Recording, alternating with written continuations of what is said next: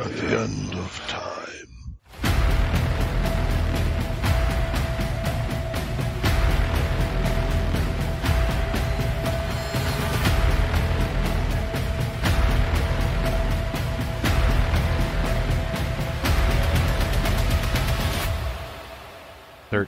O'clock.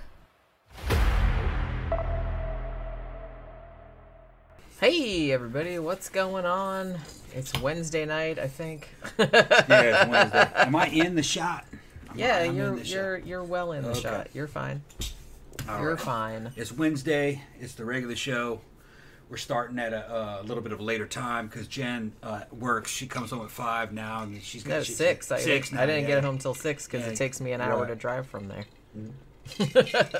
Then I wanted to have time to have some dinner and go through my notes again and all that other kind of stuff. Yeah, so it's just the way it's going to be, at least for now. Yeah, you know, I mean, I even printed out the notes for the show and like took them so I could read them on my lunch hour. But yeah. You know. And I don't know, like, you know, I don't know how long we'll be able to go on because it's like I'll probably start getting tired and worn out and stuff. But yeah. You know what I mean? Well, yeah, the 3-hour show action, you know how it is. They should only be 2 hours anyway, max, if you ask me. Yeah, probably. Yeah. Hey, Jen, how's the job? Got any boss from hell stories yet? No, I mean, everybody there is really nice. I've really only been there like 2 or 3 days, so it's not really that big of a deal. I mean, everybody's pretty quiet and... You know, it's just, I'm not, you know, it's taken a while because I'm not really, like, used to having to go into, like, an office and do stuff, and the drive is kind of kicking my ass, you know what I mean? So, we'll see. We'll see how it goes. Ben says, I've been working like a slave all week, getting books ready to sell at the market this weekend. In an hour, I have to go meet one of my friends who has a van to bring some boxes here from storage. Well, good luck with that. Like I said, you know, we'll, I don't know. Like, what time is it now? It's 7:30. So I don't... Yeah, I would really rather this not go past 9:30 because, like I said, I would really like to just be able to, like, just take a shower and relax and, like, watch a movie or something. For some reason, this tablet is not running YouTube. I don't know what it is. Well, I don't know what to tell you. I didn't do it. We have to get the other tablet. Hold on one second. He's going to have to go get the other tablet. Camp Guy said, I like the later time. Makes me stay up a little longer. Normally I go to bed early, like 8 or 9 p.m. I don't think I've ever fallen... Well, I don't know. I think I've probably fallen asleep at like 9 or 9:30 before, but usually I fall asleep by 10:30, but sometimes earlier. Like what I've been doing lately, because like I said, I've been getting up really, really early like to go because I have to leave the house at like 10 to 7, like to get there by 8 o'clock, just to like make sure that I get there. And that Jesus Christ, what are you doing? Working. What are you doing? Well, I'm trying to work too, and you're making all this kind of noise, and it's like I don't. It's already I was able to get in, but the volume was on. Already kind of distracting. And then Camp Guy said, I get up a lot in the middle of the night. Yeah, I do too. I do too. So I've been waking up at like 4:45 and like not being able to go back to sleep. So just getting up, you know what I mean? So just like, I'll kind of lay there and like look at the clock for half an hour and then it's like 5:15 and I'm just like, fuck it. And then I just get up. Okay. It's working now. Let's see who everybody. Okay. Yeah. We've got a pretty good sized crowd. Everybody's here. That's good. Yeah, Zach said the weird thing is since I've moved back into my parents' place, I haven't been falling asleep till 2 or 3 a.m., and I've never dealt with that this often before. Yeah, I mean, I've been, like, I'll put on, like a show, like, on Netflix or something like that, and usually I'll fall asleep, like, before one episode has even gone. Like, you know what I mean? And last night it sucked because we were supposed to do it, we were supposed to talk about Gattaca last night, but we're going to have to push that back to the weekend because... I got home and I was just, and I had this huge pile of like freelance work that I had to do, you know, because I couldn't do it while I was at work, obviously. So I had to come home and do it. And then it took until like 10:30 at night. And then I just like fell asleep. So Trey says, I got Sisters of Mercy tickets. I'm going to the Detroit show. Yeah, I heard they were touring. I saw somebody post about it earlier. So I've seen them a bunch of times. Did we see them together? No. I haven't seen them in the modern era. Oh, I've seen them lots of times. Yeah, okay. Like I heard this. It's always a bad show. True? It's not bad. Okay. It's but you know you can't really see them, but right. Yeah, they just smoke everything out. Yeah, but that's kind of like that's why we kind of laughed at the when we went and saw the cover band, the Temple of Mercy, because they kind of did the same thing, and I was like, I like that. It's like you know what I mean. I thought that was a good idea. All right, so today is a pre-Valentine's Day show. It's going to be about serial killer couples. We got two of them. Yeah. And I don't know how Jenny does. If she does more than one case, the bitch is going to be long. This is going to be. I tried to keep these short for real because, well, the thing about it is that I was looking at our past ones because we didn't do it every Valentine's Day, but like a lot of Valentine's Day shows, we did like killer couple shows. Yeah.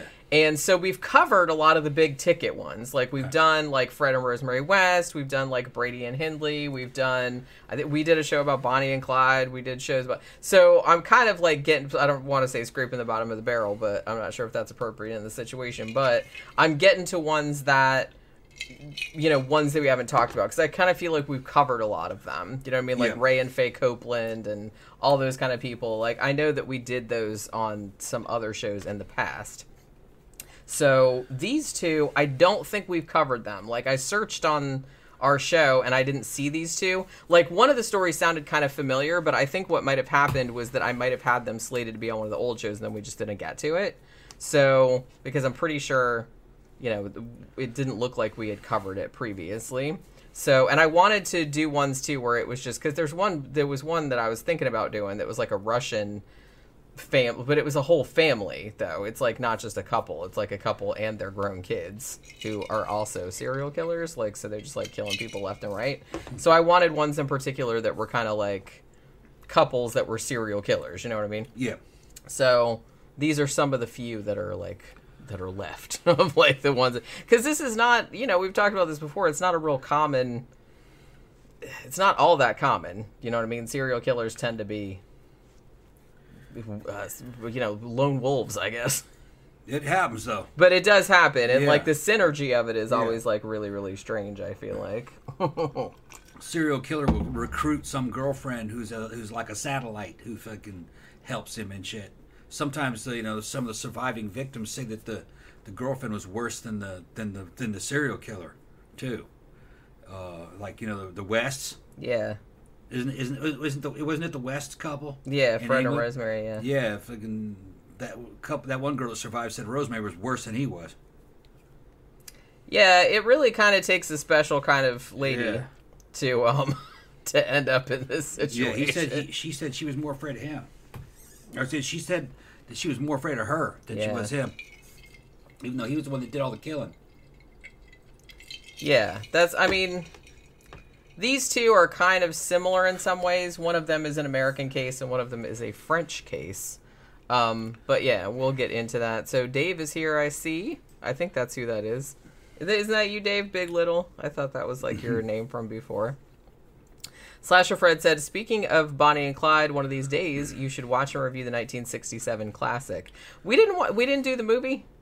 Mm-mm. We did a show about Bonnie and Clyde, though, right? Like recently? Okay, but we didn't do the movie. Yeah. What the fuck was I thinking? Okay. No. I must have like been confused about whether we did the movie or we did the did a thing about it.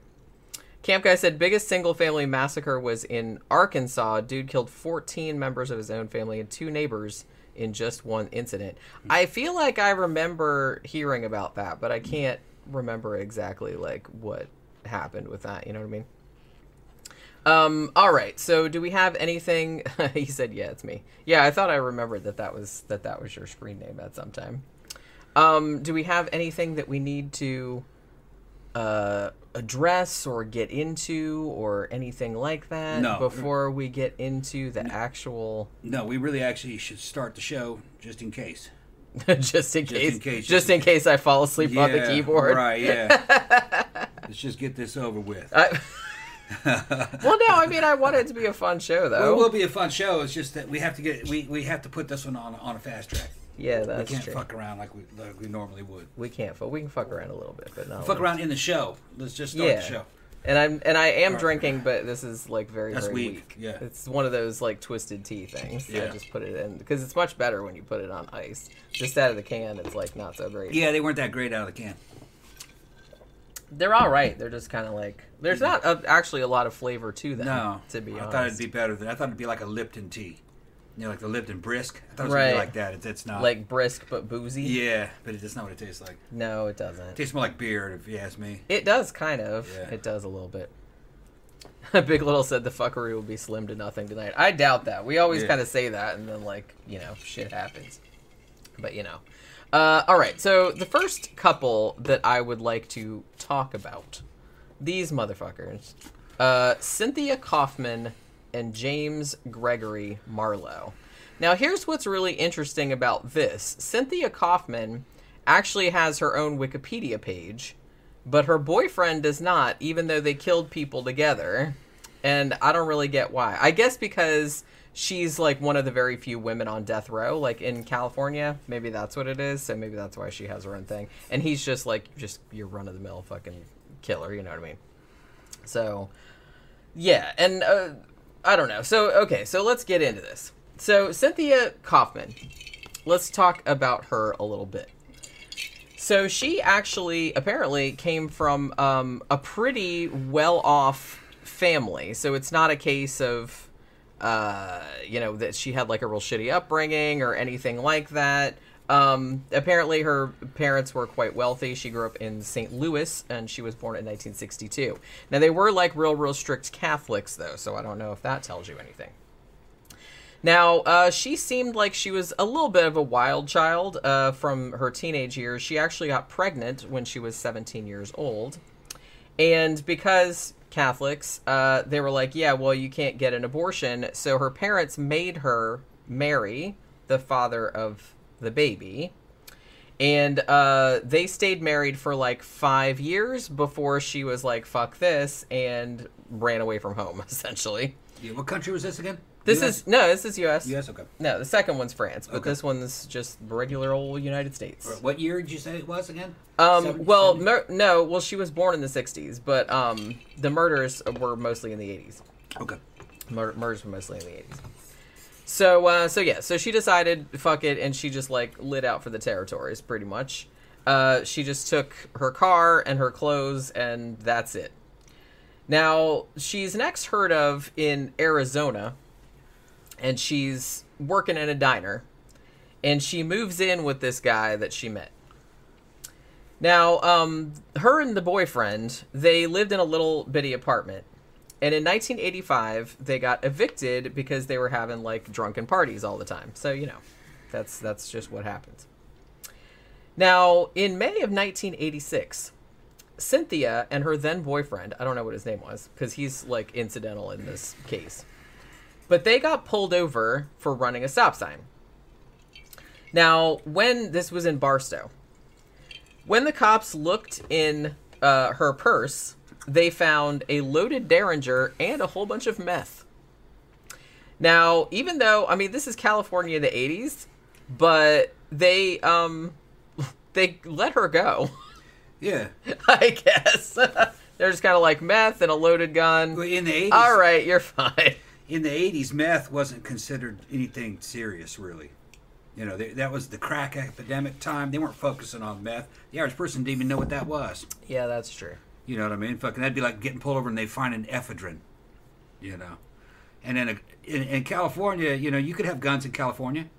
And, you know, Derringers, that's a two-shot over and under little subcompact type pistol that goes back to the 1800s. That's traditional for ladies' pistol, purse pistol. They're not gonna do anything about that. This is my little purse pistol. Yeah, and this is my little purse meth. Yeah. Well, the meth, they didn't think that wasn't a big deal to them, and then neither was that little pistol. Yeah, I mean, yeah, because I remember like meth not being like a really big thing until fairly recently. Yeah, until it became a problem. Yeah, people didn't know what that was. Yeah, Murder Hornet said I didn't know about meth until the 2000s. Yeah, I don't think I did either, honestly. Right.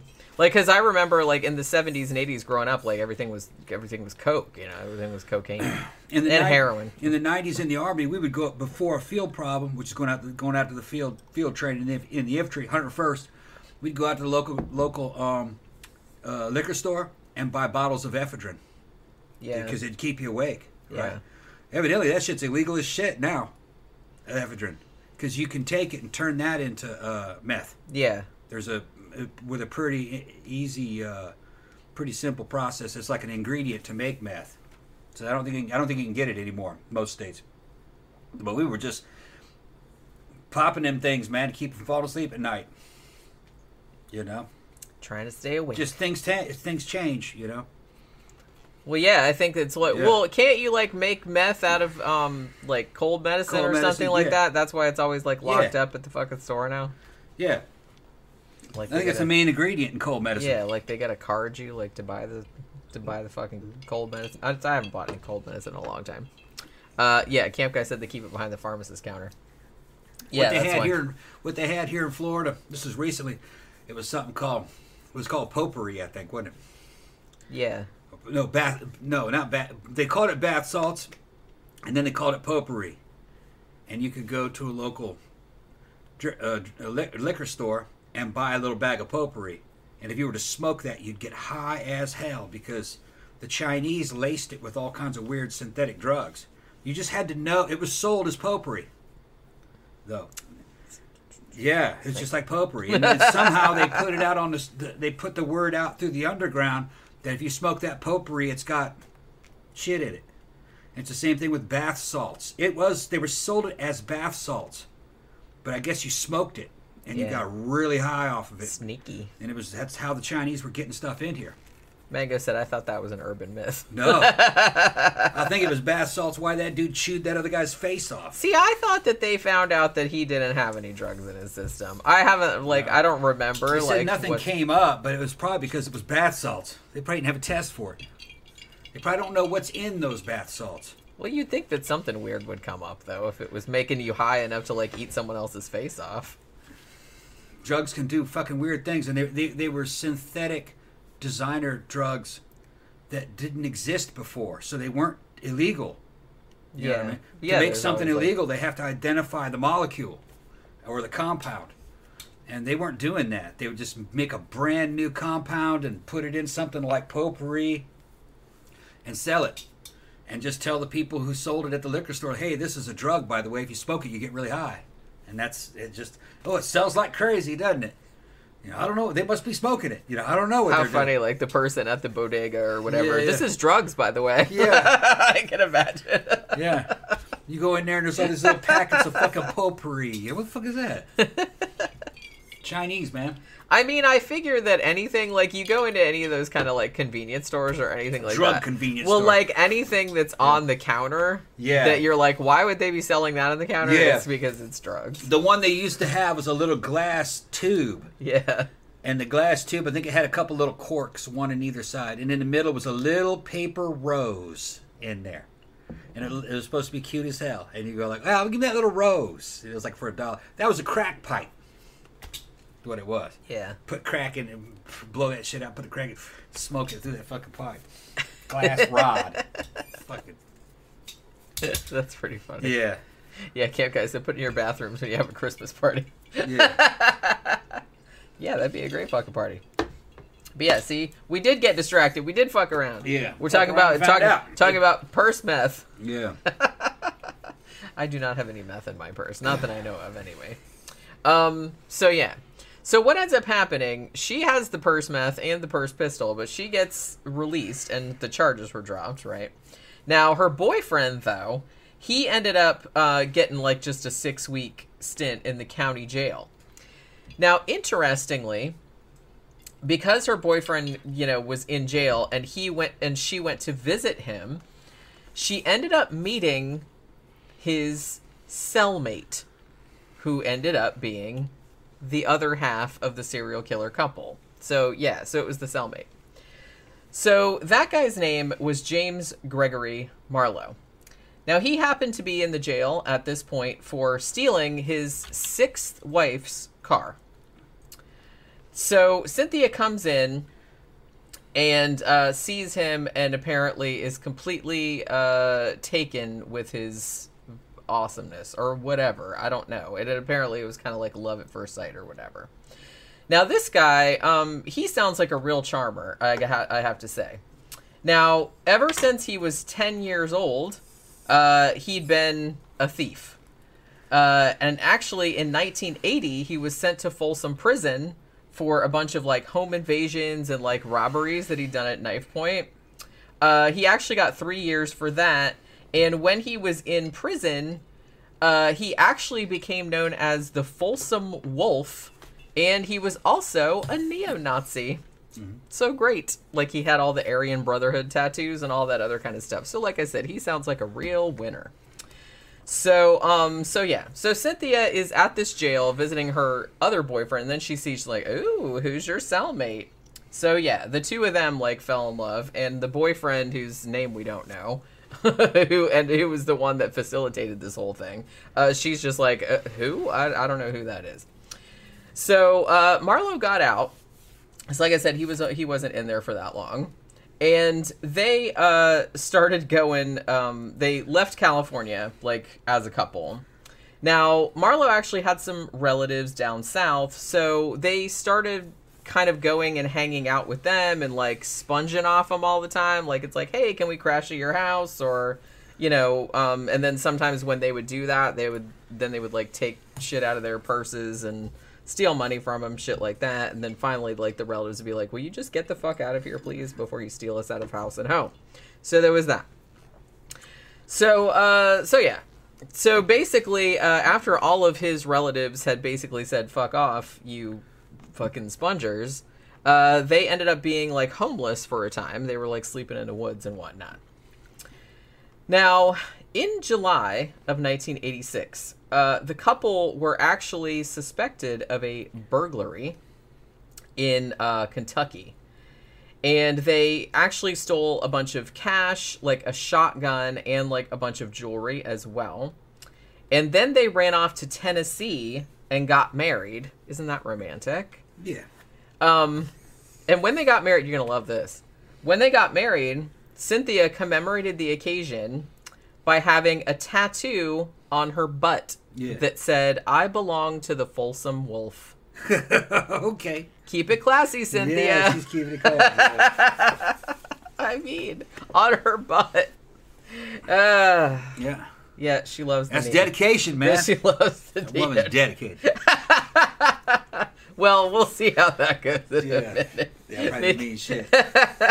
I mean, he probably told her to do that. Yeah, it's like a tattoo on your ass. Put me on your ass. That totally. That way, when you're cheating, that dude can look down and see who you belong to, who you really belong to. See, I think that's what bring me the money. That's what he was thinking, probably. Yeah. Ben says, I think there was a true crime book called Property of the Folsom Wolf. Well, it might have been about these two motherfuckers. Yeah. So, yeah, tattoo on the butt. That's really, really nice. So then, after that, they started heading back out west again. Now, in October of 1986, there was a 32-year-old woman named Sandra Neary. And she lived in Costa Mesa, California. And she was going out this evening to just get some cash out of an ATM. And she disappeared. They found her car nearby, but they did not find her. 2 weeks after that, October 24th, 1986, they found her strangled body. Hikers found her in Riverside County. The next victim was a 35-year-old woman named Pamela Simmons. She was actually reported missing from Bullhead City, Arizona, on October 28th. Now, they found her car, like, abandoned near the police headquarters there in town. And they thought, just like the first victim, that she had been kidnapped, like, while she was taking money out of an ATM, like, by the curb. And then, 10 days after that, on November 7th, a 20-year-old woman, Corinna Novis, she also disappeared while she was taking some money out of an ATM, and that was in Redlands, California. And this happened, actually, she was, like, getting money from an ATM, like, in broad daylight. It was, like, at a shopping mall, and she disappeared from there. The next victim was named Lionel Murray, and she was 19. She was actually a college student in psychology. And she was supposed to meet her boyfriend after work, but she didn't show up. So he went to her work to check where she had gone and found her car outside. She worked at like a dry cleaning shop, and the car was there, but obviously she was not there. The day after that, they found her body. She was naked. She had been strangled. They found her in a motel room in Huntington Beach. She had also been raped. So they didn't know who rented the hotel room. Well, I must have been under a fake, an alias, huh? Well, we'll find that out. Okay. We'll find that out like in a little bit. So, what ended up happening? So this, you have to think this is like a very brief span of time. This is only like a few months. This is more like a spree. I feel like these two are on because spoiler alert, that's who it was. It was these two motherfuckers. What ended up happening was that one of the victims, Corinna Novis, they found her checkbook in a dumpster. And it was inside, like somebody had thrown out, like gotten some fast food in a bag and had put the checkbook in there and like thrown it in the dumpster. And inside the fast food thing were, it was either, I can't remember if it was like receipts or if it was like motel things that had Cynthia Kaufman and James Marlow's names on them. Wonder how somebody found that. Somebody dumpster diving? Possibly. I don't know. And then you find a checkbook in the garbage can and you assume, well, this has something to do with the murder. That's weird, you know. How do you find something like that? Well, it could have been that the name was famous in the area or something maybe, and they found it. It goes, well, that's what I'm saying. I was like, that girl got killed. Right. And I'm thinking maybe the dumpster wasn't that far away from like where her body was found. Maybe that's what it was. So maybe the cops were searching it because that's, I think that's pretty standard operating procedure is like to go through the trash and stuff like that because you never know. Trash in the area. Right. I mean, you would think. But yeah, so these two dumbasses, like there was paperwork with their name on it, like in a fast food bag that had this dead woman's checkbook in it. Dumbasses. Well, you know, they didn't seem like the brightest bulbs, gotta tell you. And also, this, like I said, these two are not really all that bright. So around the same time that they found this bag, they also were connected to this other motel room in San Bernardino. Now the manager, like after, I guess after they checked out or whatever, but he went in there and you know how there's like motel stationery? So they had been practicing signing the name of Lionel Murray, like one of the victims, women that was killed. Yeah, they were practicing signing her name. So, and they had checked into the hotel under their real names because, like, you know, the manager said, yeah, here's their shit. Like, you know what I mean? So the cops were like, okay. So they knew who they were looking for then. And then they, like, checked the criminal record and all that other kind of stuff. So they put out, like, a statewide, you know, APB for these two idiots. Go ahead and hit that like button, people. Yeah, everybody. Like. Super chats are active, and so is super thanks. If you guys want to put something in the tip jar, if you're listening to this recorded, and super thanks goes for all the way back in the past, all the old videos that we did. Now you can put a super thanks on them. I think they should all have that. They should all have that. I mean, it's, I didn't go back and look at all of them, but they technically they're supposed to. So right now they got people listening to those old videos that didn't hear me say that and never will. Oh, head blown up. Well, I mean, you have to, like, think about that because I get comments on, like, really old videos, like, all the time. Yeah. And I get, like, comments from people that's like, oh, I just found your channel. You know what I mean? Like, most from some old-ass video. Most of the channel's income doesn't have to do with the new shows. It's all the old shows added up. Pretty much. That's where all the ad revenue's coming from. Because, they do build up, like, after a while. Like, because we've done big footprint. We've done so many. Yeah. I mean, this is episode, what did I say it was? 338? Well, that doesn't count like all the movie reviews. Well, I think super chats end up being more than ad revenue, doesn't it? It's hard to tell because they just lump it all together. Okay. They just give you one lump sum like once a month. Okay. You know what I mean? Like that's everything.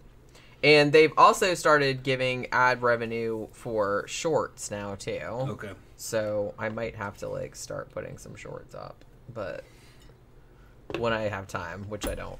Right. But you know what I mean? Not until all this shit evens out. Yeah, once we get everything figured out. Like I said, it's like, I feel bad that we didn't do as many movie reviews, but we might have to cut the movie reviews back to just doing one on Sunday. Yeah. Because then that way, like... Gotta pay bills, man. I'll have more time. Yeah, because I'll have more time. Like, I can do this because if I know what the topic is, then, like I said, I can do all the notes over the weekend and then read them, like, on my lunch hour and, like, prepare. I won't be able to, like, watch a bunch of documentaries and stuff like I used to, but... Right. Because I won't have that much time. To keep the show going, though, you got to get a job so we can pay bills. Well, yeah, I know. So I got to, like, work it out somehow. Right. You know what I mean? Yeah. We're figuring it out. But like I said, this is the first week that I started, so it's like I'm still... She's still adjusting to the new schedule. I'm still adjusting to the new schedule and, like, trying to figure out, like, the best way of doing shit and everything. It's not the work hours that's getting her. It's the fucking 2 hours of wasted time during the commute. Right. That's... Yeah, that kind of sucks. I mean, when I get... That's the thing, like, when I get, like, my phone, because as it is now, because my sense of direction is really, really bad, so I still have to have the GPS on when I go back and forth, otherwise I'll forget where I'm going, because I've only been there, like, a few times. So once I don't need that anymore, then I can maybe, like, run some podcasts, like, through my phone. So I could actually, like, listen to podcasts about topics that we're doing, like, while I'm, so at least I'm not feeling like I'm wasting all that time. Right. You know what I mean? So that's kind of what I'm doing. But like I said, I still have to have the GPS on right now, and I have to, like, listen to her because otherwise I'll get distracted and, like, forget where I'm at. But when it's a good thing today, because today for some reason I was coming home and the lady on the GPS was like, "Hey, we found you a route that's 4 minutes faster." And I was like, "Okay, that's, I don't know what the fuck." I think they were doing road work, like, up the road, and they just she steered me around. Put more ice in that. Yeah. Mago said, "It will all come together." Yeah, I know. It's just, it's stressful, like, when I... Because I had, like, a, you know, system and everything, and now everything's, like, disrupted, and... you know what I mean? Like, it'll be good to have money and stuff, but everything's gonna be fucking kind of catch-as-catch-can for a little while until I get everything figured out. But we'll get it all figured out at some point. So, yeah. Where was I? Okay, so so they are looking for these stupid people, right? So they put out, like, a statewide alert. Now, these people, on November 14th, 1986, the cops were called by a manager at a mountain lodge resort type of thing in Big Bear City, California, and said, "Hey, those two motherfuckers you're looking for, they're staying here." So, like I said, they're probably using their real names. Like, they don't really seem like they were trying to hide or nothing like that. So they call, like, the fucking cavalry out there, man. Like, 100 cops go out there to try and catch them. But by the time they got there, they the people had, like, amscrade. You know what I mean? They weren't, like, in there anymore. So they swept out into the woods, like, looking for them. And it took them a couple hours, but they did actually find him. They just found him, like, walking along the side of the road. They had run from the hotel because they knew the cops were coming, but they found them just, like, walking down the street later on. So they got arrested, and they didn't put up a fight or anything like that. They just allowed themselves to be taken into custody. Both of them were wearing clothes that they had stolen from the dry cleaning shop where they had kidnapped one of their victims, Lionel Murray. So, you know, again, keep it classy. And also, after they were taken into custody, they seemed like they didn't really try to deny anything. You know what I mean? Like, as soon as they got caught, Cynthia was like, a couple hours later, she's like, "Oh yeah, we know, like, we'll show you where the bodies are." So she took the cops out to, like, Fontana. Like, there's, like, a vineyard out there. And they found Corinna Novis's body. Like, she'd also been strangled and she'd also been sodomized. They put her in a grave, like, a little shallow grave. So she was just like, "Oh, there she is." So, you know. So the two of them get charged with that one murder, like, on November 17th. And then, you know, get held over for trial, right? And they said, really, these two, they really didn't seem like they were trying to get away with anything, because they said that fingerprints, both of their fingerprints, were found inside that woman's car. And also, Cynthia Kaufman had gone to a pawn shop and had hawked the victim's typewriter and, like, used her real name and everything like that. So, you know, like I said, they weren't really the brightest. They didn't know anything about investigative techniques. Probably good, because it would have taken a long time to catch them. I mean, it's sad that, like, so many people had to get killed, but it's like, holy shit. So, So they were actually in jail for almost 3 years, like, before they went to trial. And in that time period, they actually broke up.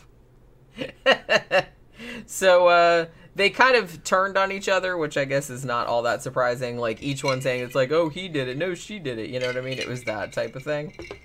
And here's a funny story. One, Cynthia's lawyer, like, went to see her and said, oh, is there anything you need, like, from outside or anything? She said, yeah, I want somebody to remove this tattoo from my ass. Which I was like, that's funny. No, you're stuck with that, stupid ass. Yeah. I was like, yeah, how'd that work out for you? Good job. So, the trial was in San Bernardino in 1989. And both of them were just got convicted of everything. And they both got the death penalty. So Cynthia Kaufman was actually the first woman sentenced to death in California since capital punishment was restored there in 1977. And then she went on trial again in 1992 for another murder. And then she got, like, another life sentence, like, on top of that. Now, the thing about it was that it seemed like Marlow was just like, yeah, I did that shit. Like, he didn't really care about it. Cynthia admitted that she did it, but she said that she suffered from battered woman syndrome, that Marlow had, like, forced her to do the stuff. And I don't know. Like, it's possible, but... They normally strangled him, right? Yeah. Yeah, yeah. And they were generally raped as well. Yeah. So what was she doing? She was watching that happen? I guess. Yeah. I mean, it seemed like that. So I don't really know. I don't know. I kind of feel like maybe she was a willing participant, and then until she got caught, and she wasn't. So I didn't have anything to do with it. And then she was like, she didn't have anything to do with it. I don't know. It just, it seems like, I know it's really unusual. We've talked about this before, like on a lot of our Killer Couple shows, but it's very unusual. You know, obviously for a woman to be a serial killer, that's quite rare. And there really has to be, like, an interesting dynamic between the couple for this to happen. And a lot of times, I don't know, a lot of times you do say, yeah, the woman's worse, but I think a lot of times, I'm always kind of going to say, like, 95% of the time, I think if that woman hadn't met that particular man, like, she would not have been a serial killer on her own. You know what I mean? Well, it has to be, like, some kind of synergy. Somebody's asking. Thank you, Bryce. Google banned me again, just like last time, for trying to pay from another device. I'm bad with pins and passwords. Damn. But now it's good. Love the show. Thank you very much. Thank you very much, Bryce. Very, very appreciated. Yeah, they do exist, the little serial killer satellites. They had one. You might remember their names. It was a long time ago. I remember reading a book, and they were in it. It was in a true crime book. It was a long time ago. Kind of this big fat mountain man type. He was big into guns, and he had a girlfriend, and she was actually pretty good looking, especially for him, you know. And he'd drive around in a van and abduct teenage girls, and they were both having sex with him. And the woman was having sex with these, like, 15-16-year-old girls also. And then they'd drive him to a remote location, and she'd hold a gun on him and make them dig their own graves. Remember that one? She'd shoot him, and fucking they'd cover him up. That was the... He looked kind of like... He was one of them flannel shirt wearing big... Like big old Duck Dynasty looking motherfuckers. Yeah. It looked like some fucking hillbilly type. Big old beard and... Well, somebody mentioned earlier the Toy Box Killer. Was that who it was? Because his girlfriend did help him on a couple of things. Toy Box? Yeah. Which one was that? Well, see, I think it's confusing because I'm pretty sure that there were Toy Box. Yeah, that there were a couple that were called that. But wasn't the Toy Box Killer? I want to say. I don't know the name. Or the Toolbox Killer? I don't remember the name of that one. of the one that I'm talking about.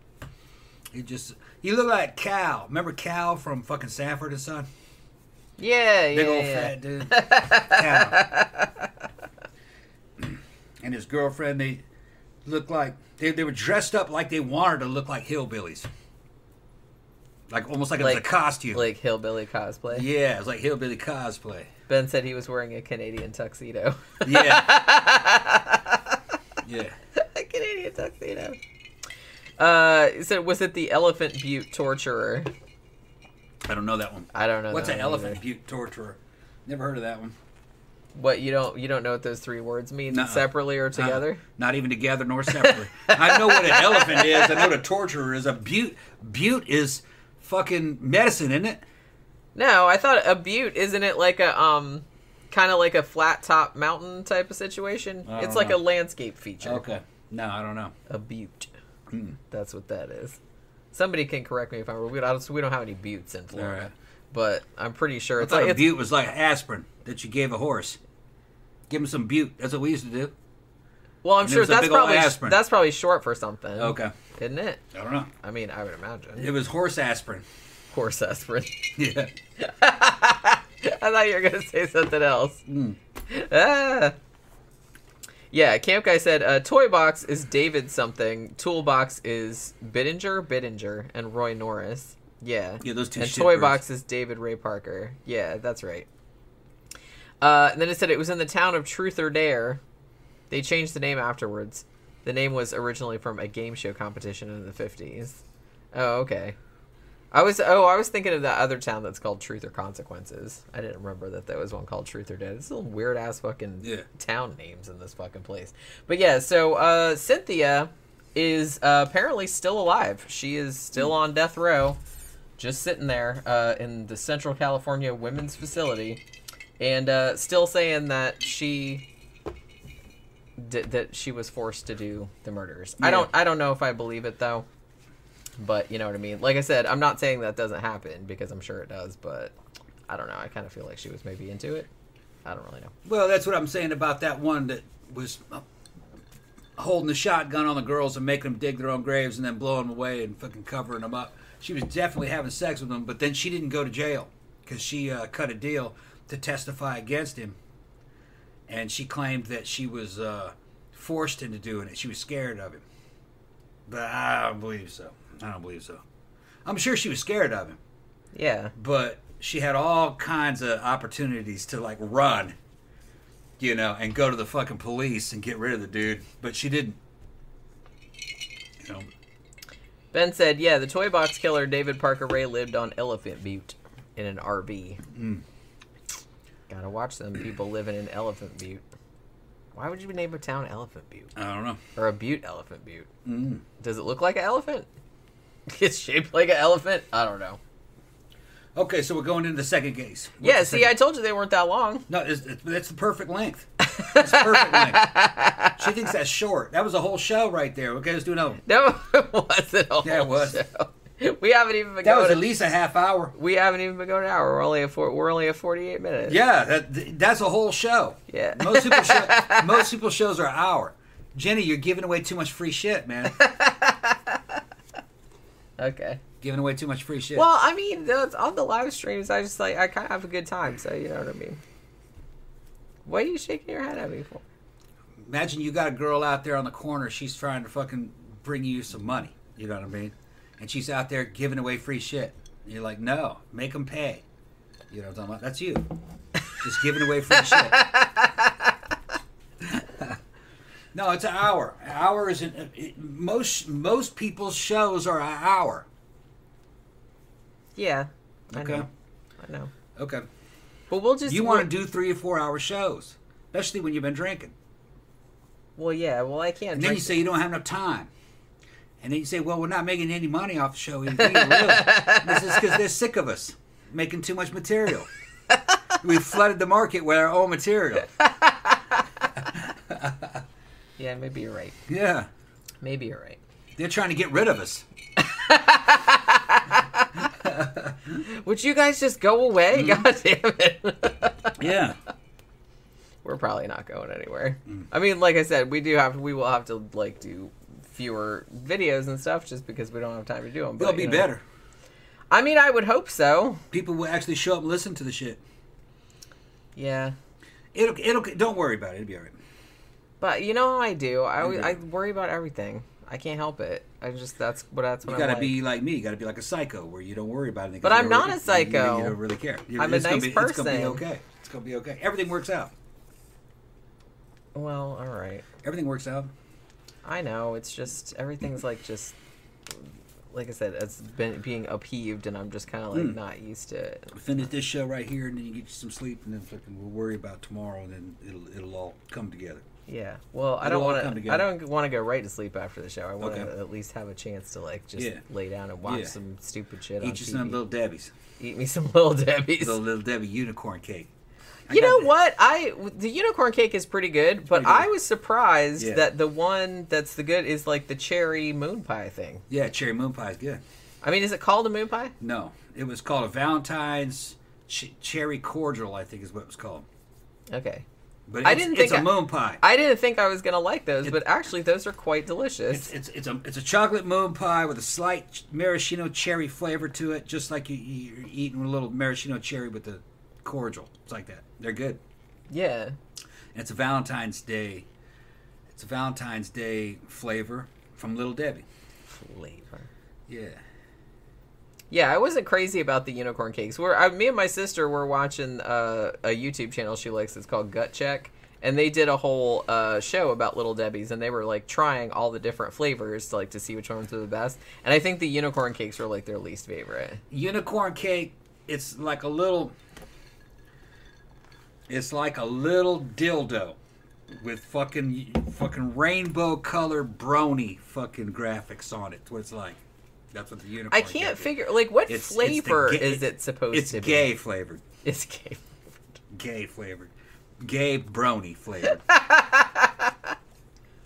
It's unicorns. Is it strawberry? Yeah. It's strawberry. Strawberry cake with vanilla fondant, and then vanilla cream with fucking rainbow drizzle, unicorn drizzle on it. It's like some, and it's all sexual. It didn't occur to me that it was sexual. That must be that must be a you thing. It says unicorn on it, man. It's all LGBT. Yeah, it's shaped like a dildo. It's not shaped like a dildo. It's square. Rectangular. It's rectangular. It's shaped like a dildo. No. If it was shaped like a dildo, I'd have said something about it. It's like a bar. Yeah, it's like a bar. It's just that's not dildo shaped. Okay. Do you don't have a square dick? No. A rectangular dick? I've never seen anybody with a rectangular dick. You don't know what you're talking about. Let me tell stories. I'm spinning a narrative. Okay. If you say so. Just telling stories. All right. It's unicorn flavored. It's unicorn flavored. Yeah. Yeah. It's gay flavored. It's gay flavored. Yeah. Like I said, I'm pretty sure it's strawberry, but now everybody wants to see it. Well, see, you're overselling it. You're overselling the dildo. I'm gonna get a unicorn cake. He's gonna go get one. I'm gonna eat a unicorn cake. Okay. Don't chew with your mouth open. Don't give me... I'll have one later, though. But yeah, I don't know what he's talking about. It's not dildo-shaped at all. I don't know. Other than the fact that it's long. That's about it. It's not like a fucking... Okay, he's bringing it. He's bringing it.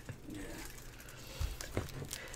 It's a rectangular. Okay, it is strawberry. It's even got a strawberry on it. Okay. Yeah. I didn't realize. See, it's got the little... Fucking rainbow fucking drizzle, unicorn drizzling on it.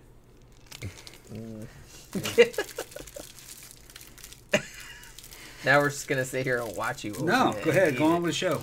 All right. Go on with the show. All right. So let's talk about these two other motherfuckers. All right. These two French motherfuckers. Now this guy, I feel like this guy is probably like more famous. Now he killed some people like on his own, but then he got her involved too. Don't drop crumbs all over my desk. Strawberry cake.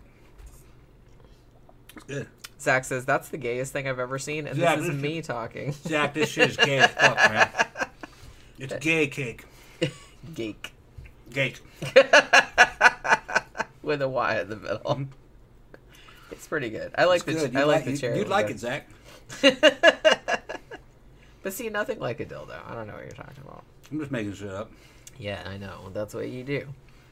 That's what you do. So yeah. So let's talk about this motherfucker. So this guy is named Michel Fourniret. Fourniret? Let me see. What?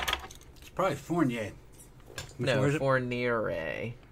Fournr.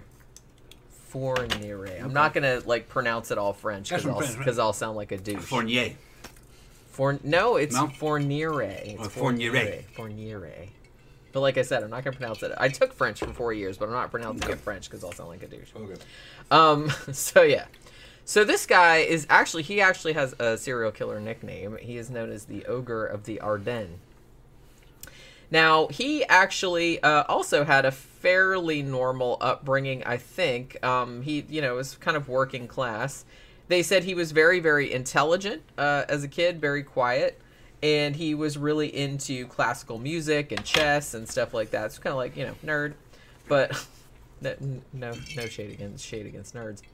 Now, he later claimed that his mother had sexually abused him. I don't know if that's true or not. But that's what he said, which might have maybe explained, like, why he got into the shit that he got into later on. You know what I mean? Thank you again, Bryce.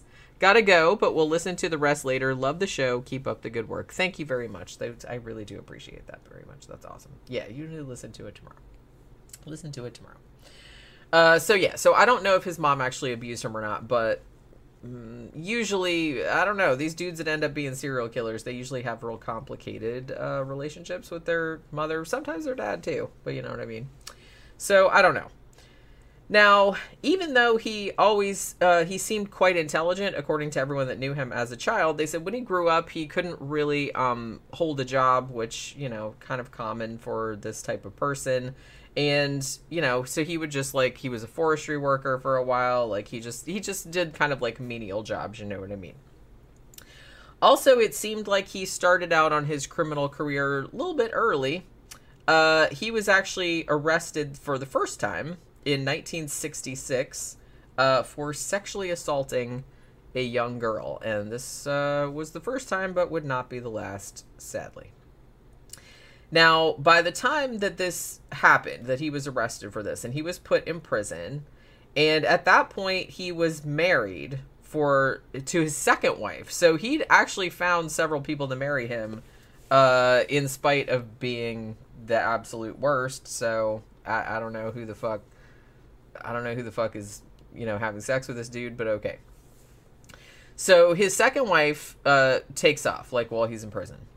So he's lonely, so he puts an ad in a Catholic magazine looking for a pen pal, which I guess a lot of prisoners do, and there's, prisoner groupies. And this woman here was one of them. Her name was Monique Olivier. She already had 2 kids, and she answered his ad in the Catholic magazine. Hey, the last one was Catholic, too. Thank you very much, Bryce. Sure, that's just a coincidence. Did you? Yeah. Okay. Yeah, you've been gone a long time. Yeah, I've been gone, yeah. I already covered it. Yeah. So, yeah, so she starts corresponding with this motherfucker while he's in prison. And they apparently exchange hundreds and hundreds of letters. And in the letters, before he even gets out, so there's really no excuse. It's like, oh, I didn't know what he was like or anything like that. Because before he even gets out, he's writing in letters to her that he has fantasies of raping and murdering virgins. Damn. Which, you'd think if you'd read that, you'd be like, well, I'm not going to write to this guy anymore. That's a giant red flag right there. But no. Damn, she's just like, yeah, okay. Is she like, oh, yeah. She went one better than that. Yeah. She said, tell you what, I'll help you do that when you get out. If you kill my ex-husband. Okay, cool. All right, I see it. This sounds familiar. I know this case. Yeah, this one is like slightly more famous than the other one. Like I said, I think that we were either I don't think we've talked about this one before, but I think that I had it in my notes before and we just didn't get around to it, like on one of the other shows. I mean, if we did do it before, then I didn't put it in the fucking tags because it doesn't fucking... Yeah. Ben said, doesn't anyone check these letters? That's kind of what I was wondering. Maybe not. Maybe in France back then they didn't. You know what I mean? Because usually I would think, like, over here, don't they open them? Yeah. I don't know if they read them. They probably pretend to read them. They might read certain important inmates. Most of it's probably really boring. Most of it's boring, probably. They probably focus in on a couple of people, some kind of investigation, smuggling in drugs, that kind of thing, or if it's, you know, I would just think that that's probably targeted, because a lot of times it seems like it would probably just be a waste of time, because a lot of times it would just be like your mom, right? It would be like, are you wearing clean underwear in prison? You know what I mean? It's that kind of shit. So she says, I'll help you rape and kill virgins if you kill my ex-husband. He's like, sure, can do. He never did do that, though. But they killed lots of other people, so, you know. But he never got around to fucking... He never got around to it. Never got around to killing us. Which, so he's like, it's not really my bag. But you can help me do my shit. Yeah. But that's his typical dude, right? It's like, you help me do all my shit, but I'm not going to... fuck you. Fuck that dude. I'm not going to help you do your shit. That's that's pretty much. So he gets let out of prison in 1987, and they, you know, started a little relationship there. And soon after that, him and Olivier started their project. Let's call it that. Let's go with the BTK. And this is France. This is, well, yeah. It was France, and they did a bunch in Belgium too. Okay. Like, they were kind of going around everywhere.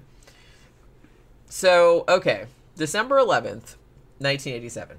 So the two of them are driving to a town whose name I can't pronounce. And they drove in separate cars.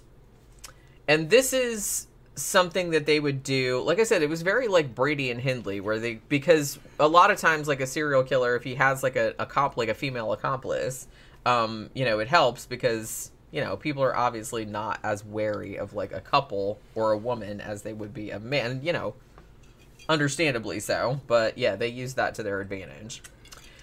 So they're both in separate cars. Now, they see this 17-year-old girl, Isabelle Lavie. Now, they had actually been kind of stalking her. Like, they'd been watching her, like, for a day or two. Like, that she was, like, walking around. She was walking home from school.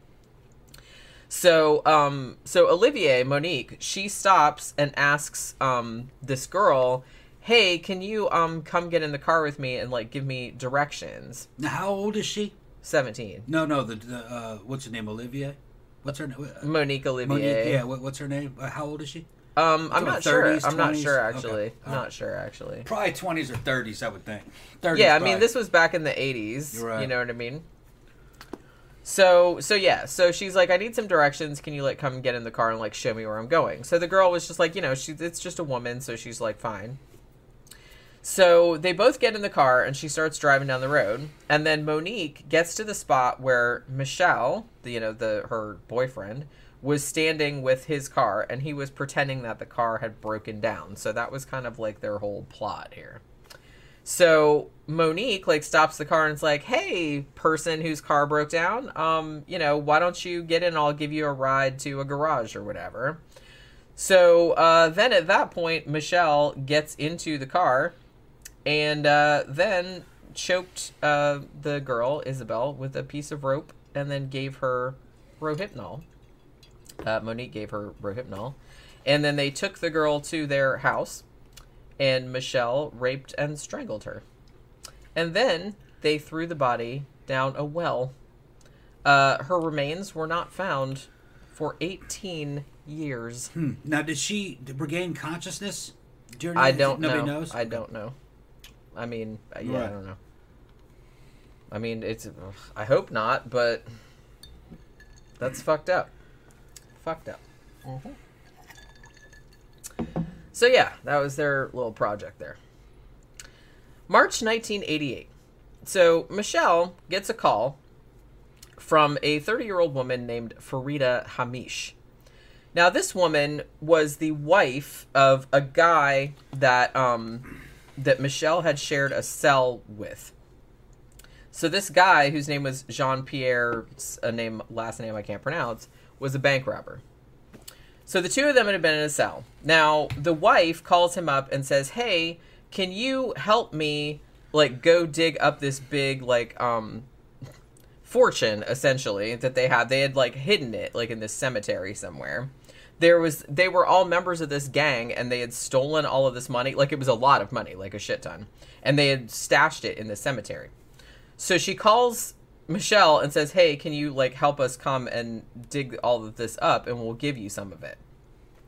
So they go there, and it's like a fucking pirate treasure, man. It's like gold ingots and, like, gold coins and all kind of shit like that. It's fucking crazy. Like, pirate treasure. So they go there, and they get it all out. So then the wife, like Farida Hamish, she gives Michelle, like, a share of it that's worth, like, 500,000 francs, like, for helping to take up. Like I said, it was a shit ton of money. Hmm. And then, like, she hid the rest of it in her apartment, which this probably wasn't the brightest idea to let, like, fucking Michelle in on this stuff, because, and we'll see why in a second. But yeah, then he goes in there and steals that shit and kills her. Yeah, okay, that's pretty much exactly what happened. Yeah. So yeah, not too long after that, like a couple months later, he's like, Michelle and Monique, they took Farida out to her house. They're like, hey, come with us and, like, do some shit. I don't know what they told her exactly, but they drove her out to this kind of remote area. And then they strangled her and buried her. And then they went back to her apartment and broke in and took all the fucking money. And then, like you do, they used the money, because it was a lot, to buy, like, essentially a castle. It was like a castle, and it was, like, on 32 acres or something like that. It, like, it was this big chateau. Hmm. So I was like, okay. I mean, living a place to live. Living the dream, I guess. Everybody's, like, killing the people. It was cash, though, right? It was gold. A lot of it was. I don't know what else it was, but I know it was, like, a lot of gold and if there wasn't a connection to her, they probably got away with it. We'll see how it goes. But if there wasn't any solid connection to the victim, they just show up with the money, they'd probably get away with it. Probably. Yeah. Because I'm not entirely sure, like, where, because Michelle was not part, as far as I could determine, he was not actually a part of the gang. Like, he wasn't, like, in the gang that had stolen the money. You know what I mean? He was just, like, he was a cellmate of one of the guys that had stolen the money. And, like, the wife was, like, you know what I mean? So now they got their murder-torture castle out on the 35 acres. Pretty much, yeah. He thinks he's fucking Dracula. I guess so. Yeah. I mean, and if you've seen him, he doesn't look anything like Dracula, but it's like he just looks kind of... He looks kind of like a... I don't know, like a dork. Beta. He's beta. Pretty much. Okay. So, yeah.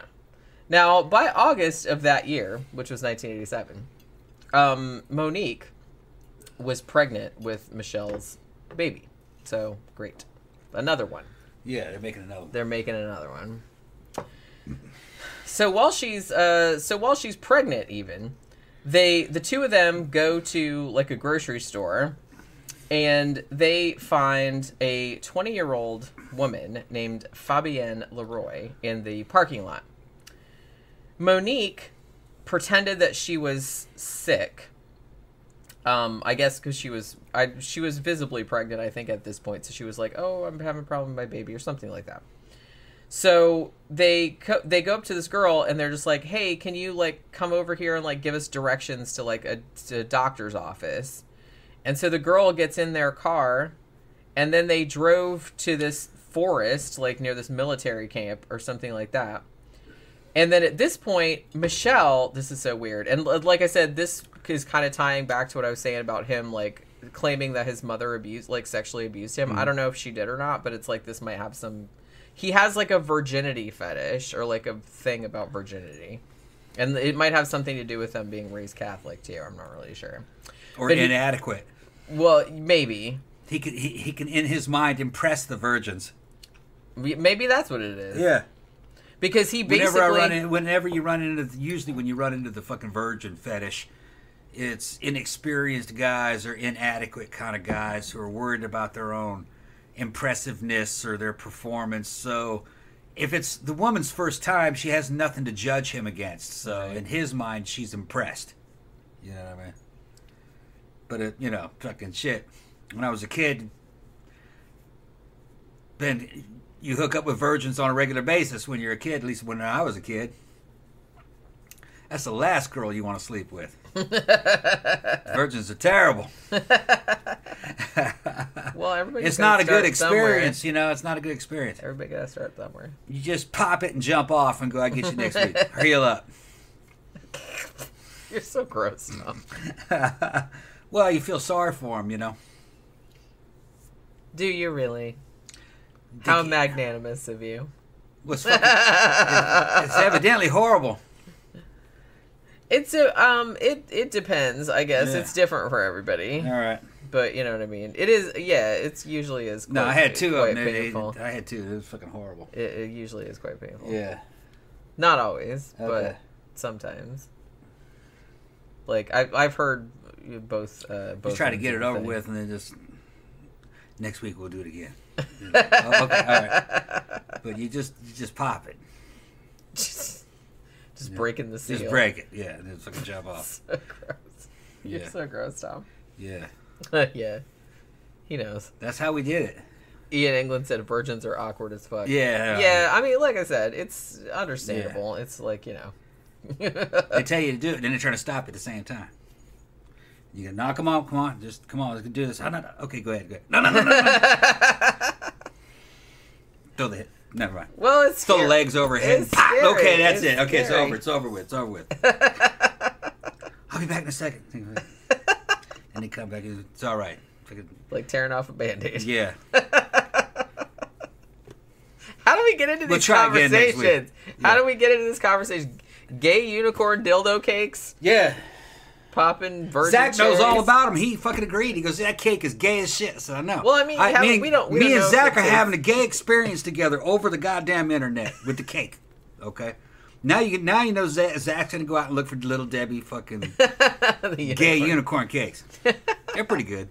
They're not as good as the other ones. Yeah, the other ones are better. Yeah. I mean, they're pretty and everything, but I'll tell you, they're probably not the best. The little Debbie chocolate chip cookies, the two chocolate chip cookies with the cream with the marshmallow cream filling in the middle, those are good. The two oatmeal cookies with the marshmallow. Those I think the snickerdoodles is the best out of those. They're good too. Yeah. I even like the snickerdoodles better than the oatmeal pie.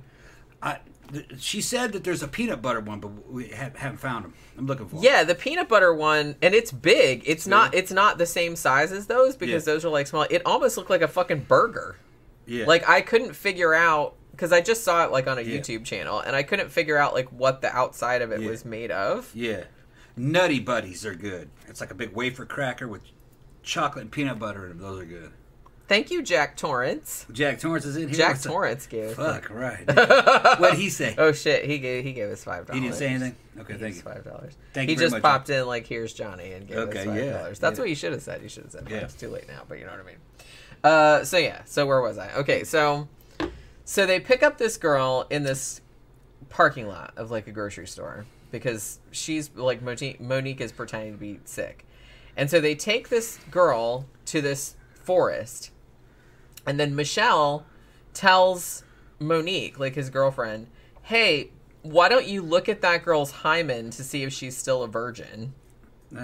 And Monique's like, no, I'm not doing that. And then, so Michel was like, well, I guess it doesn't matter then. And then he raped her and then shot her in the chest. Damn. So, yeah, that was the thing. Like, he would always, like, ask them if they were virgins and stuff like that. Mm. So, yeah, and here's another case where that happened.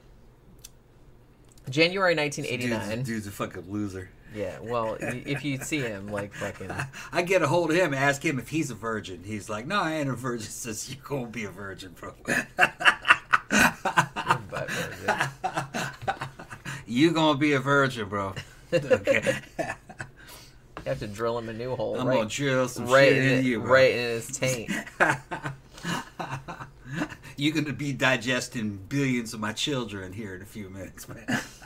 You. Ian England said, LMAO, these conversations are the best. I know, and it's like, I never know how this happens. Everything just gets away from me. You know what I mean? And it's like, I thought, like, because I feel like he's kind of taking advantage a little bit because I'm like really tired and I'm kind of like I'm taking advantage. And I'm like out of it. Okay, I'm taking advantage. And I'm kind of like out of it. I'm gonna go to rest. Because I'm just kind of like, it's like I'm so sleepy and it's like I didn't really get like I didn't get a lot of time to prepare for the show and stuff. All right, so January 1989, Michel meets this 21-year-old woman named Jean Marie Des Ramon? Shit, I can't remember how to like pronounce that. So he actually met her on a train, and the two of them just had like seemingly a normal ass conversation. And it turned out that the girl was staying at a convent, which I'm sure like perked Michel's interest because he's like, oh, convent, maybe she's one of those virgins that I've been looking for all my life. So at this point, like Monique and Michel, they had actually like made up false names, like they were pretending to be other people. And they came back to the train station again, like a day or two later. And then they started like talking to, because I guess she took the, Jean Marie, she took the train all the time. So they came and like started hanging out, like befriended her type of thing. So they're like, hey, why don't you come to our house and like have dinner with us or something? And I mean, she kind of knew them because she'd seen them and stuff. She was like, okay. And, Michel's like, oh, I'll, it's fine. I'll drive you home afterward. It'll be fine. So they get to their house, and guess what? The first thing that Michel did was ask if she was a virgin, which seems like a little bit of an inappropriate question, but you know what I mean? Now she said, I guess much to his chagrin, that no, she had a boyfriend, so she wasn't a virgin. And, that made him really, really mad. So he basically like attacked her. So she, tried to rape her, and she fought back against him, like, and tried to get away, but they essentially, the two of them like overpowered her and gagged her with, like adhesive bandages. And then Michel strangled her.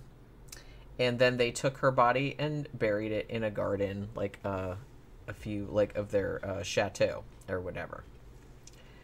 So Michel and Monique got married in July of 1989. How romantic. I think I said that to this motherfuckers before. They got married. So these two got married also because, man, you just, when you find your person, it's like the person's just, they enjoy doing things together, I guess, like killing virgins. So it's pretty fucked up. So on December 20th of 1989, they actually drove across the border into Belgium. I believe they went into Belgium. And at this point, they had a kid because their kid had been born. So their son was 1 year old.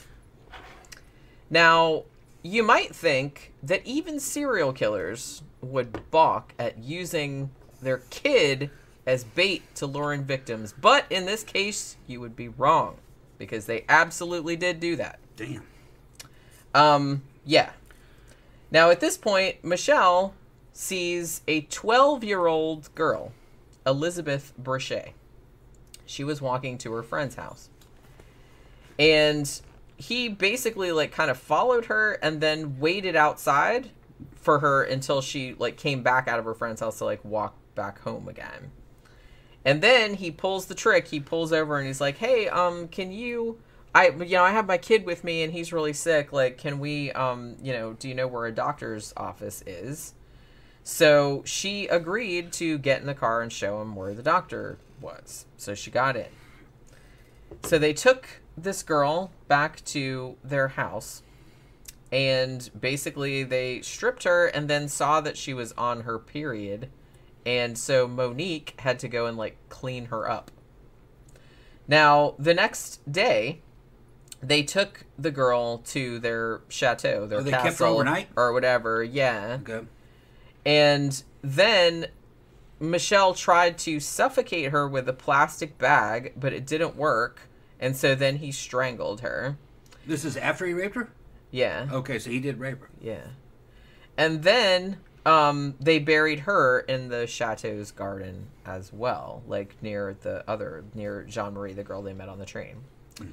Now, interestingly, well, they didn't know where she was for a long time. And I think that after she went missing, like, there were actually a lot of reported sightings of her. But I think when they, I mean, eventually when they found the body, they were like, oh, well, I guess those were all bullshit. But that kind of happens a lot, like, when people go missing.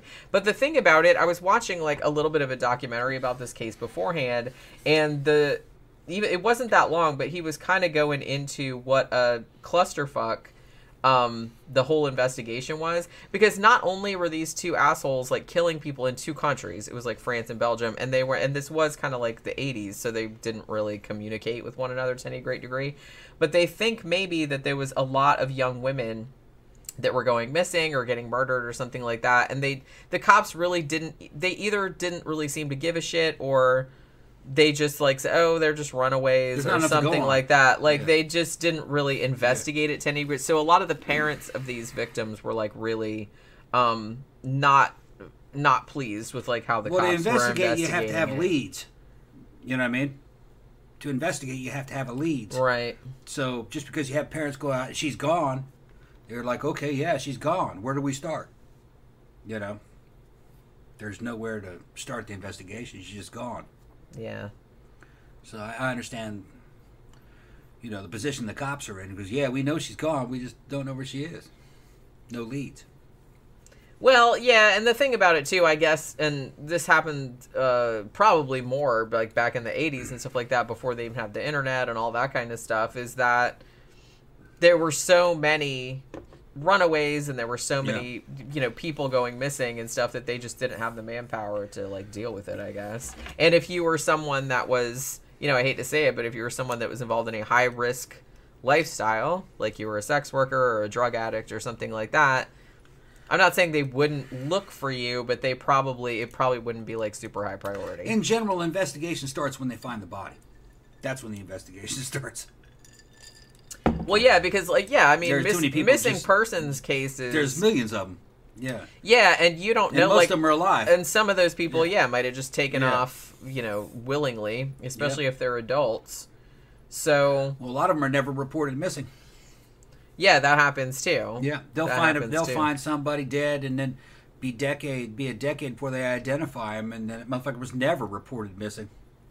You know what's crazy is that since I've been putting posts up on my Crime and Memorial blog and, you know, taking stuff from my books and, like, updating stuff, you would be amazed. I mean, they're kicking ass, like, identifying victims nowadays that have been, like, unidentified for decades and decades. Mm-hmm. Because I'll go in there and it's like, oh, here's this case of, like, whatever this Jane Doe was, like, from 1979 or something like that. And I go in there to see if there's updates, and a lot of them have been identified. Yeah. Like, they haven't solved a lot of their murders, but they know who they are now. Yeah. You know, because they're like, well, we didn't know who this girl was for, like, 30 years. They just found her on the side of a road someplace. Yeah. And nobody knew, like, nobody identified her, nothing like that. But they've been identifying a lot of those victims. The ones that tend not to be reported missing are middle-aged men and older. Because those guys fucking skip town all the time. Low-income, middle-aged men. Well, yeah, but there's nothing. They don't have any fucking ties with anybody. And when you don't see them, and they just don't show up anymore, nobody thinks anything. Well, it's not horribly suspicious. Yeah, like when a grown man that's kind of a drifter that doesn't really have family, because they're like, oh, maybe they just got a job somewhere else or decided to move or something like that. Like, obviously, it's a lot more suspicious when it's like a teenage girl. Yeah. Not saying they don't run away from home, but it's like it's much more likely that they're going to come to a bad end, though. Yeah. You know what I mean? Whereas like a dude might just move to another town and get a job on an oil rig or something. I don't know. Yeah, they fucking found weird shit. We find a middle-aged man dead in his car at the bottom of a lake. He's been down there for fucking 20 years. Nobody even knew where he went. Fucking funny. He ran off the road, you know, that kind of thing. That happens a lot. It happens a lot, yeah. Well, you know, did they, how recent was this? I remember hearing about it. I think it was fairly recently. But I think it was a guy, that had gone missing, like, a while back, and they didn't know where he was. And somebody some astute person saw on Google Earth, like somebody had taken a picture of this lake, and you could very clearly see like kind of a car. Like you wouldn't be able to see it like from the shadow of a car. The level, yeah. But it's like from up above, like yeah. You could see it, and it was pretty plain that it was a car down there. And like so they reported, they're like, "Hey, is that a car? Yeah. Like might want to check that out." And so they went and checked it out, and that guy that was missing was in there. And he'd been in there for like years and years. Yeah. But it's like, yeah, they found it on Google Earth. I have to look up. I don't remember like what year it was from, but I remember that being like kind of a big deal, which is crazy. Mango said, "Is their kid still alive?" Not to jump the gun. I'm actually not sure. Can you imagine? Like, if these were your fucking parents? Jesus Christ. That's, like, fucking horrible. You want to change your name. Well, yeah. I mean, that seemed like that the first order of business, wouldn't it? Because, Jesus Christ. But, yeah. So, okay. So, now, the last known murder that Michel Fourniret committed with Monique Olivier actually happened on November 21st, 1990. And this was in France, like near the west coast of France. So they drove to like a shopping center type place. And because they actually had a court date for like, not for murder, but for burglary, like in some other place. And they like just drove to this place. It's like, you know, you get out of court for robbing people. It's like, hey, let's go pick up a victim and murder them. That seems like good thinking. You know what I mean? So they go to this shopping mall, and they see this 13-year-old girl named Natasha Danae, and she was walking through a parking lot. Like, she, I guess her mom had, like, left a purse somewhere, and she was, like, going back to get it or something. So these two assholes lured her into the van, again asking her for directions, and they stuffed her in the van. They took her to kind of like a isolated area and then stabbed this girl, this 13-year-old girl, twice in the chest with a screwdriver, and then strangled her and left her body on the beach. Oh, and Michel also raped her after she was dead. Damn. So, yeah. Classy. Yeah, these two. I mean, so gross. Now, about a week after this, like another, like somebody that was a member of the little girl's family, he actually got arrested because some people had reported, hey, we saw her get into a white van, and he happened to have a white van. So they was like, oh, maybe it was a family member and shit like that. So, but obviously, spoiler alert, he wasn't the one that did it. But he was in jail for it while they were trying to figure that out for 2 months, and he committed suicide. So there's that. Even though, like I said, he didn't do it. No, he just happened to have the same van as these assholes. He had like the murderer raper van. Yeah. The child molester van. Guess he couldn't take the incarceration or. People were accusing him. He couldn't. Yeah, he basically said he didn't want to be like thought of as a murderer, even if he hadn't done it. You know what I mean? Like he couldn't take the accusation, so he just killed himself. Yeah, all he had to do is wait a couple months. Well, you know that's easy to say, but it's like when it seems like your whole fucking world's crashing down on you. Yeah, you know that's pretty shitty. So at this point, Michel, Monique, and their kid, which is crazy, they moved to Belgium. How old is the kid at this point? A baby, right? Yeah, I mean, he was a few years old. Okay. They moved there in the early 1990s. Now, Michel, after he got caught, he actually said that he committed 2 more murders in France, like, without Monique, I guess. Like, she knew about it, but I guess she wasn't, like, directly involved. So, because apparently there was, like, a gap of, like, 9 years where they didn't commit any, but then he just couldn't resist, so he had to go do some more. So he said that between 2000 and 2001, that he actually drove across the border, like into Belgium, in May of 2000, and lured an 18-year-old girl named Celine Saison. She was walking home from school, and he lured her into his van, and drove her to Belgium, and then raped her and strangled her with a rope, and dumped her body in a forest. They actually found her body, it was a skeleton when they found it, in July of 2000. Then in May of 2001, Michel drove back to his hometown and kidnapped a girl who was 13. Her name was Mananya Thumpong. She was Thai. And he had actually given her a ride home a week or two earlier, but obviously hadn't killed her. So she didn't have any reason to, like, distrust him, right? I think he was kind of doing that kind of situation. So, so the second time he picks her up, he's like, hey, why don't you come to my house and play with my kid? You know what I mean? Because he had the son at that point, which, you know, he really did have that. So she gets in to the van, and he drove her to, like, some remote place and strangled her. They found her remains in March of 2002, and she had been almost entirely eaten by wild animals. 13-year-old girl. Jesus Christ. So this dude needs to die in a pitiful way. You know. Yeah, in a very painful way. Very, very painful. You take your time with that one. Yeah, I think you might need to, like, just peel his skin off very, very slowly. Put him in a very small box in a very uncomfortable position for a long time. Just break his soul for a while. Yeah. Yeah. Break his soul first, then his body. So Michel actually ended up getting arrested at his house in Belgium on June 26, 2003, after he attempted to kidnap a 13-year-old girl, and she jumped out the car and ran to the cops and identified. That's what I said, hero. Yeah.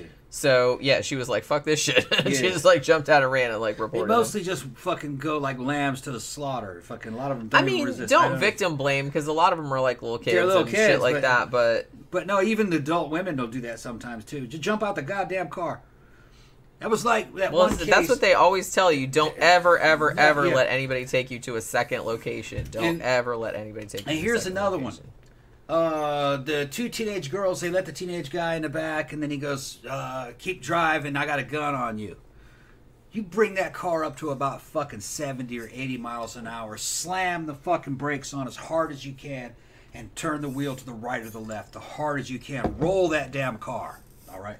Injure and or kill everyone in that goddamn car, because you have a chance of coming out of there alive doing that, all right? And he has a chance of dying, but that's the same as calling for help. He's not going to be in any fucking condition to do any raping or murdering, you know, after you roll that car at about 80, all right? Don't fucking drive your murderer to a fucking crime scene, you know, where you're the victim. Fucking stupid. Run the car into a fucking wall. Put it into a fucking skid. Bam. Sideways. Bam. You know, I mean, you've got a weapon in your hands if you're driving.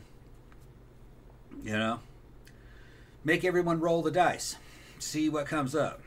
I think just a lot of people don't think, like, they probably panic or freeze up and they just don't think of doing that. You go straight kamikaze. You got nothing to lose. He's going to kill you. You have a better chance rolling that car. A lot better chance.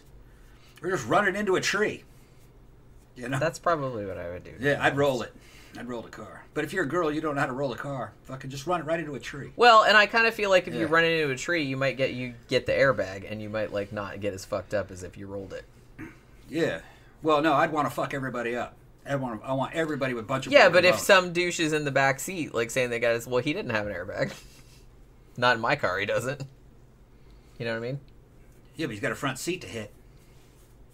I'm kind of hoping that he won't have maybe he'll go through the windshield. Take it from an expert. Roll the fucking car. All right. Get everybody busted up in the car. Bust everybody up. Ben said you need to sideswipe something to take out the side with the kidnappers on. Yeah, that might work, but that's kind of... all right. I'd fucking roll the car. Yes. You've established that. That's the best way. All right, and do it in traffic, okay? So everyone sees it. Yeah, I mean, you want as many witnesses as possible, right? I mean, because he'd be really stupid to, like, do anything like that, like, in front of everybody. Speaking of which, when I was driving to work this morning, I saw there was a wreck. I thought it was a wreck, but then when I got around the corner, it was... It looked like a single vehicle accident. It was a work van, and it was like kind of on its side like that, and like the passenger side was like all of, like, the door was open, all the shit was hanging out of it, and it's like it was all fucked up. And I'm sitting there looking at it, going, "How the fuck did that happen?" It almost looked like it blew up, like a bomb hit it or something. And I didn't see another car. I was just kind of like, "What? How the fuck did that happen?" I couldn't see like what had hit it or what. I don't know. I couldn't figure it out. But I mean, I didn't have a huge amount of time to look at it, but I was like, that's the weirdest looking fucking accident I ever saw. Lane's telling you, rolling the car is safer. Exactly. Get the car up on the hood. And if you have a fucking seatbelt on and he doesn't, you got a big advantage. Well, see, I always wear my seatbelt, so I always wear my seatbelt. Okay, so where was I? So we're almost done. Yep. What's done? Which is good because it's like 9 o'clock and I'm getting really tired. But yeah. So he got arrested like after this little girl got away. So both him and Monique got arrested and interrogated. But they really wouldn't kind of like admit to anything, at least at first. Now later on, like about a year later, Monique actually cracked and told the cops that Michel had killed a bunch of people since 1987. So Michel actually confessed to killing 8 women aged between 12 and 30 years old. And he also said he killed a man, but they don't know who it is. Like, he didn't know who it is, and they haven't figured out, like, they haven't matched up any case with that. So, I mean, there's no reason to doubt it, because they found all the other people he killed, pretty much. So he said, yeah, I killed a dude too, but I don't know who it was. So they don't know who it was. So they actually have found 4 of the victims, like the bodies. They found those in France and Belgium between 1988 and 2002. Now, Monique got arrested also because, you know, she was apparently an accomplice. And they both got extradited to France. And they actually ended up helping the police find the bodies of 3 of the 4 missing victims, like, over the next 2 years. So they had a trial in 2008. Michel was found guilty of the murders of all 7 of the victims whose bodies had been recovered. He was sentenced to life in prison without the possibility of parole. Monique was also sentenced to life with no possibility of parole for 28 years. They were also ordered to pay 1.5 million euros to family members of the victims. Neither one of them appealed their sentences. Michel actually admitted to 8 murders prior to the trial in 2008. So, you know, he was just sentenced to 7 of them because one of the bodies was not found. In February of 2018, Michel confessed to killing 2 more women. Marie-Angèle Domecé, I think is how you pronounce her last name, who was 18 years old and was disabled. That was in July 1988 that he said he did that. And Joanna Parrish, who was 20 years old, and she was actually British. She was a student that was studying in France, and he apparently killed her in May 1990. So in November of 2018, so just a couple of years ago, these 2 chucklefucks were convicted of the murder of Farida Hamish. That was the wife of the gang member that, you know, they went and killed and they took all the money. That was the 8th woman that he had confessed to killing. Thank you very much, Jeffy Art. Congrats on the new job, Jenny. It can't be easy to work with a long commute and provide us with great content. Well, thank you very much. Thanks. Thank you very much. She's got a couple ways she can go. It'll work out. Yeah, we're going to, like I said, everything's just kind of up in the air at the moment because we're kind of like moving things around and whatnot. She's in demand. She's getting a lot of offers. Yeah, we're seeing how it goes. Right. We're seeing how it goes. Yeah. But yeah, so because he was convicted of that 8th murder, he was given a 2nd life sentence. And then Monique got another 20 years in prison. And then in March of 2020, Michel comes out and says, oh, by the way, I killed somebody else as well. I'm like, Jesus Christ, it's never going to end. He said that he killed another woman named Estelle Mouzin, who had disappeared in 2003. Unfortunately, this fuckface is dead. He died May 10th, 2021. He was 79 years old. He died of respiratory failure. Monique Olivier is still alive, however, and is still serving that life sentence for her, admitted role in some of the killings. But there are kind of, I was just reading an article that was published a couple months ago where they were talking about they might put Monique on trial, again, because of the four disappearances, between 1988 and 2003, because she's basically, the only defendant left, because now Michel is dead and they can't, get him for any more stuff. So they might actually put her on trial for more things like foreclosure and stuff, but I don't really know because some of the cases were still unresolved and they haven't found bodies and things like that. So she's still kind of on the hook for all that shit, even though he fucking died. But like I said, he was older. He was 79, but it's sad that he probably didn't suffer as much as he made other people suffer. But yeah, it's not justice for these motherfuckers. It never is really. I mean. It's kind of shitty, because you would think of all the people that deserve, because, most people, I don't think, deserve anything, really bad to happen to them, but, people like this, yeah, I mean. Yeah, I go Old Testament on the motherfucker. Yeah. You know what I'm talking about? If you're doing that to other people, if it's that extreme shit like that, then that needs to be done to you, man. Fucking just saying. Okay, I'm not into this fucking moral high ground stuff. Oh, well, we would never do that. No. Just call me. I'll take care of it. Fucking no, dudes like that just can't let that shit go. I mean, that's just my opinion. I mean, particularly in cases like this. Like I said, I'm usually real. These are children and shit. He's doing this right. Thing. Like I said, it depends on the crimes. I'm not real things like they were a bank robber or something like fighting that. It out in a bar or something like I don't give a shit about that. I'm not talking about that. Yeah. We're talking about these kind of people. Yeah. These fucking serial killers that have absolutely no. Going way out of their way to hurt fucking people who fucking are just super innocent, underage fucking girls, Oh. And I don't think, I mean, we've discussed this before, but it's I think to an extent they can't be fixed. I don't think people like that. I don't think they can be fixed. No, they can only be punished. Yeah. And I'm not saying that just all criminals across the board, because some criminals that aren't serial killers, obviously, but have done things when they were younger and then they went to prison for a while or they, got out and then they were normal members of society again.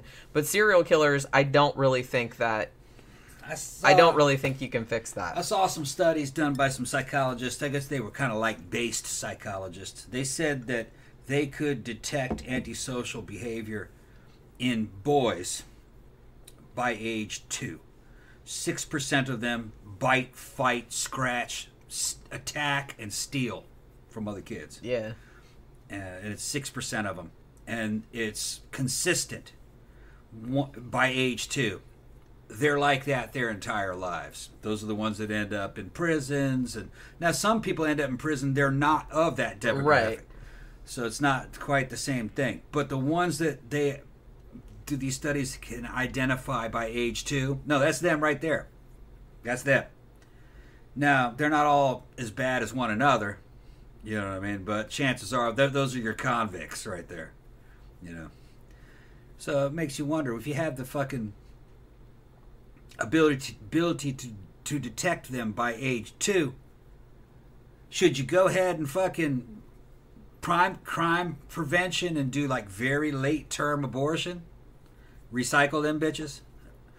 Or are you going to say, well, there's a rate of error?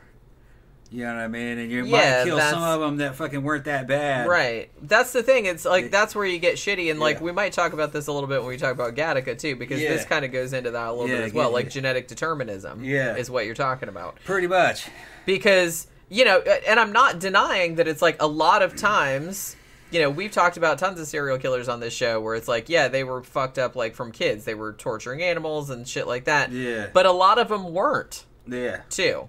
And the thing about it also is that sometimes some kids like that, because I knew some kids that were pretty fucked up, as kids, but they grew up and they turned out normal. So it's you don't ever know like right. how that person's going to do it. And I think most people, 99.999% of humans, obviously, yeah. like happily, would not kill a 2-year-old kid, like no yeah. matter how fucking bright. Well, you have to be a very kid. Special kind of person to do that. Okay, a very yeah. psychopathic. Yeah, person. Yeah. Well, you might be able to get robots to do it.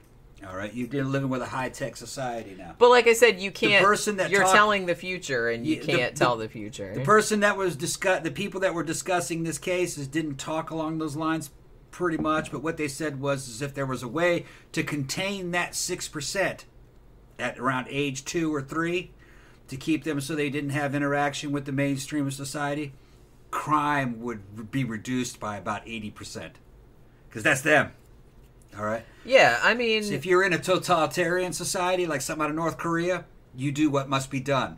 Do what must be done, Lord Vader, and you fucking take those out. And then you would have it'd be like the it would be like natural selection, okay, to where you're now animal breeding, which having a background in farms and breeding of horses and thoroughbred horses and stuff, eugenics. That's what you're talking about. That's them. If you reduce that, you could sterilize them, do something else with them, make them some kind of worker. That's the same as killing them, because they're not putting their genes back into the gene pool. A generation later, you won't have that problem. There's been certain states, you know, in Appalachia and shit, back in the 20s when they were doing, 30s, when they were doing the eugenics movement, crime got a lot better when they started sterilizing all them hillbillies. Because they weren't inbreeding anymore, and they weren't fucking fighting and killing people, and you know it does work. Is it cold? Yeah, it's cold, but it's effective. It's very effective. It's just like with any other animal. Now you see, are humans animals? Yeah, humans are animals. They better be, because you don't want them to be machines. Because that's even worse, if you ask me. You don't want AI and robots and all that kind of shit. You just improve humans, it'd be a lot better. I agree with fucking Frank Hubert and fucking Dune and shit. Fucking, you know. Just improve the humans and things will be a lot better. Just have to find a humane way of doing it. You need a good system. Now, would it be constitutional as far as the American? No. No, it wouldn't. But we're just talking, you know. We're just talking. You're just talking. Oh, yeah, yeah. I'm considering it, you know. Just considering what the ramifications would be. It'd be better, like with Gattaca, is that you just genetically engineer the kids to where they're intelligent and they're not like that. Or you prevent certain kinds of people from being able to have children. Get them out of the gene pool, and that would prevent a lot of it. You need some of it, but you don't need that much of it, you know. Ben said when they drained Eduardes Park Lake up the road from me a few years ago, they found a couple of hundred cars. Were there people in them? Probably the people throwing cars away. I mean, I would imagine. Yeah. But it's like, you would think that at least one yeah. of those would have a body in it. Yeah. I've seen Psycho. I know what happens. Ben says, I have to head out. Thanks for the stream. Have a happy Valentine's Day. Thank you very much. Thank you very much. Yeah, we're going to do it. We'll do another show before Valentine's Day, but this was like the big main show before Valentine's Day, because I think... When is Valentine's Day? Tuesday, right? Let me go look on the calendar. I think it's Tuesday. Because I was looking and I was just like, oh shit, this is the last main show before Valentine's Day, so maybe we should do like another Killer Couples episode, even though we've done a bunch of those, but they're always kind of like fun to do. Yeah, today is the 8th. Valentine's Day is the 14th. Well, I know it's the 14th. Yeah. That's the, what, so that is that's a Tuesday. That's Tuesday. Next Tuesday. Okay. Yeah. That's when it is. All right. So we've been going almost 2 hours. Yeah, okay. That's a good show. So, I know, I feel bad because Jen Dubois, I'm here late, hi. You missed it. Yeah, we actually started late because, yeah, I didn't actually go home until 6, and then, so we started at like 7:30, yeah. And I said, well, I'm kind of tired, so we're not going to try and not go too long. But we went almost 2 hours, which is pretty good. But, yeah, so sorry you got here late, but I got to go to sleep. Are you hungry at all? No. Okay. All right. Let's check. No, because I eat when we eat. All right, go ahead and shut it down. Shut that shit down, Jenny. Shut it down. All right. So we will be back on Friday night doing our sidetrack show, I guess. Yeah, but it will probably be later in the night again. Like we'll probably start at about 7 or 7:30, depending on whatever time I get home. But we're still gonna do one, so that should be like really fun. Michael said you got a job. I'm sorry. Yeah. Yep. Running out of money, so I had to get a full-time job. So yeah. So that's why all the shows are getting pushed back, and we're not putting up as much stuff and stuff like that because I just don't have as much time to do it. But we'll see how everything shakes out. We're gonna find out how it goes. All right, so thank you everybody for dropping by. Thank you for all the super chats this evening. Remember to like and share and comment. It really helps with the algorithm. And we will see you guys again on Friday night. Good night.